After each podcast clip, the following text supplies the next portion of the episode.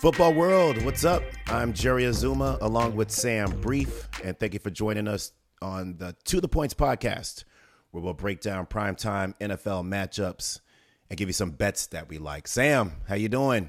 I'm great because we're recording this around 9 a.m. on Sunday morning, and I haven't watched the Bears yet. so when you check with me around 4 o'clock, I don't know if I'll be great, but right now, I feel good. Fantastic. Fantastic. And I know you're about to go gotta, to uh, Soldier Field and kiss some babies, sign some autographs, and do a bunch of Jerry Azumah things. So I'm glad to strap you down here and let's get some insight on things non Chicago Bears. And let's go to the primetime matchups. We know Taylor Swift is in the house, and also Aaron Rodgers will be in the house watching as the Jets take on the Chiefs for Patrick Mahomes' first ever start at MetLife Stadium. Let's hear it. Currently, the Chiefs are favored by nine and a half points, and the total for this game is at 42 and a half. Now, the Chiefs, they're rolling on offense with Patrick Mahomes. He's looking like the best quarterback right now in the game. And last week, they totally dismantled the Chicago Bears defense in the first half and put that game away early. So they're going to try to look to repeat that performance against the Jets. But the Jets defensively, they have some ballers over there. Now, Kelce, Kelce's the number one weapon and playmaker for the Chiefs you know, he'll get multiple targets. Multiple targets will be coming his way. What the Chiefs actually do very well is they put Kelce on the move pre snap, and um, they're able to get him to his spots without disruption. So look for more of that stuff. Kelce is actually really good um, in the open field. His football IQ is extremely high, so he is definitely the guy over there. Like I said, the Jets defensively, they have ballers all over the place that match up actually pretty well. And the secondary, they lock it down. They have Sauce Gardner, and he is a stud, as we all know. Incredible size and length and athleticism, speed.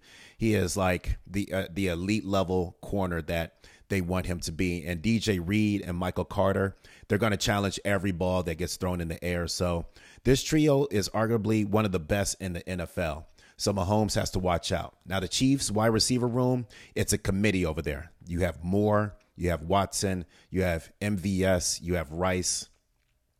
Mahomes, he'll activate each and every one of them and try to get the ball to them as much as possible. Um, all of them are really solid at catching the ball, and they can all make plays down the football field. They also have uh, Pacheco. Also, he's the featured back, and he looks very sharp. So if he gets into the mix, man, they have a lot of weapons over there that they can count on. Now, the number one thing with Mahomes is he's really great at extending plays.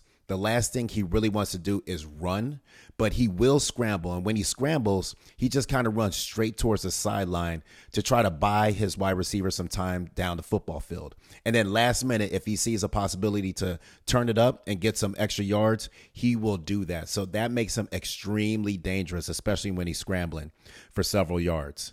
But um, the Jets offense, they've taken a blow at the helm leadership and playmaking ability has has basically vanished when Rodgers went down. So this team needs to figure out quickly who they want to be and how they're going to put points on the board. That's the most important thing because this def- this offense right now is not successful at that. Now the defense, they've been doing everything in their power to keep the games close, but they have to find ways to put points on that board because if not, they will continue to lose close games. Now Breece Hall and Dalvin Cook, They've been limited on the ground in their efforts. And Zach Wilson, he has no continuity with his wide receivers. So they've been extremely underwhelming to say the least. They've only converted 21% of their third down plays, which is actually absolutely bad. Um, it's going to be hard to win games if you can't sustain sustain drives. So they have to basically figure that thing out. And also, they only have three offensive touchdowns this season. So it's going to be hard to win with all those things against you.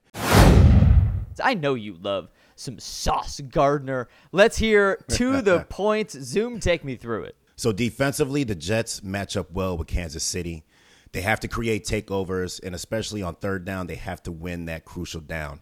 That's what keeps those drives sustained and keeps them going. So they have to figure out ways to link up third downs and get into the end zone. But this game is going to be extremely interesting. Uh, Wilson and Garrett Wilson, I tell you what, they have to have some type of connection from quarterback to wide receiver. Garrett Wilson obviously is very explosive. So I think some short rhythm passes um, to him will get him the ball quickly, and then he can just go ahead and take off because he is exceptional once he catches the ball and he gets down the football field.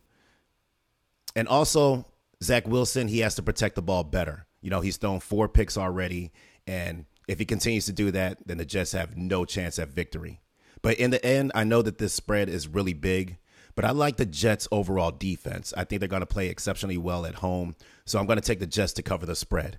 And put some change on Kelce over 71 and a half receiving yards, and also Garrett Wilson. I think that he's going to break out a little bit. Put him over 52 and a half receiving yards. What's incredible to me, Zoom, is the over under for Zach Wilson, which is 170 yards, which feels comical for an NFL quarterback. I kind of don't think he hits the over on a buck 70. What say you? I think that he's going to hit the under, but I think that Garrett Wilson is going to hit the over with the 52 and a half receiving. And yards. now the real question is what is Joe Namath going to say after the game? Did you hear what he said? It was a pretty vicious quote from the best quarterback in Jets history. He said, quote, "I don't believe in him. I don't believe he has a future as a good player, and I think they made the wrong choice when they drafted him. That is about as honest and brutal as it can get from Joe Namath. All right, Zoom, let's turn the page. Awesome. No more Joe Namath. It's time for Monday Night Football. And we've got the Giants and the Seahawks. Let's let it rip. Currently, the spread has the Giants as a one point dog. Now, the total for this game is at 47. The one thing that completely stands out with this matchup is total points. Total overall points is the thing. The Seahawks, they can score in bunches offensively, and they put up a lot of points on the board lately in these past three games. And as it stands, the Giants allow over 28 points a game. Geno Smith, he's played well. He spread the ball around plenty to all his weapons Lockett, Metcalf, those are his studs, and they'll see the most targets. But they have a lot of playmaking ability down the football field. So if they get the ball, they can take it to the house in any instance. Now, they can really do damage and loosen up the, the Giants secondary. So I think that you'll see like a lot of deep digs, a lot of um, deep outcuts, an occasional shot down the middle of the football field. Another challenge for the G men is to stop the run. In Seattle, they've been very effective on the ground. Kenneth Walker, he might be in line for a big Russian night. And Daniel Jones, he isn't really that good right now uh, to go out there and especially like put games away. He's just not that guy. So in order for win to win this game, I think that they'll try to have to get him out of his comfort zone, push the ball down the field, and try to challenge these Hawks secondary. In Seattle in the past, they've given up large amounts of air yards. So I think that this will be an area where DJ will go out there and try to air the ball out a little bit more. And he needs to hit Waller. Waller is a playmaker. Darius Slay, he obviously is a playmaker as well. So that'll loosen up the secondary and, and hopefully get them into a groove. And hopefully Saquon Barkley can play because he is like the spade card for this team. If he's not healthy, then this team is just kind of in disarray. But when he's out there on the football field, he is a difference maker out there. Now, they can't afford to play sloppy at all. No interceptions, no drop balls, and things like that. They have to be on point to try to win this game. And they have to stay disciplined. They have to stay focused because if not, it's going to be a long day, like I said. And Daboll, he's going to have this team prepared to play. So they're they're going to have that drive and that motivation to go out there and try to win this game. That's for sure. Now the offensive line, they have to be able to protect, and that's going to be critical in this game. They've used a lot of different combinations throughout every single week with their offensive line for the G man. So hopefully they find one that works this week. And I tell you what, they have to because the Seahawks, they pride themselves on hitting the quarterback. They are going to bring extreme pressure to the quarterback's face. So this will be a nice little matchup to watch. And make sure you watch the injury report for the Seahawks. They're a little banged up at key positions, and the Giants also if they don't have Saquon Barkley, it's going to be a very difficult day for them to try to win. Zoom. Now take me through some to the points. I'll tell you what, I really like what Seattle's doing right now, especially with Geno Smith over the last couple of weeks. They found a nice little rhythm offensively and they score a ton of points. They put a lot of points on the ball on the on the board. Now Jamal Adams, their uh, all-world safety, he's back, so he's going to give their secondary a boost. And the Seahawks are five and zero at MetLife Stadium, including the Super Bowl win. I bet you didn't know that. Now the Giants, they've lost seven straight on Monday Night Football, so they have they have their work cut out for them. And Daniel Jones, he's not great at primetime matchups, so I like Seattle in this spot. I think that they're the better team, and I have them covering the spread on this one. And put some change on DK Metcalf over 60 receiving yards and a touchdown. All time matchup between the Giants and the Seahawks 10 wins for the Seahawks, 10 wins for the Giants. But the Seahawks have won five of the last six, and you and I both think it goes six of the last seven after Monday night.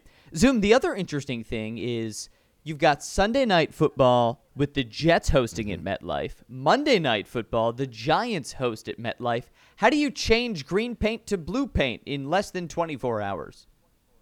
I don't know, but they have this whole system where they're going to figure it out very quickly. It's it's really kind of cool that you know they have a Sunday night game and a Monday night game at the same stadium. I just hope no one gets hurt. Okay, football world, this has been to the points, and thank you for listening. Make sure to like and to subscribe and follow Jerry Azumah and Sam Brief on all social media platforms. Until next time.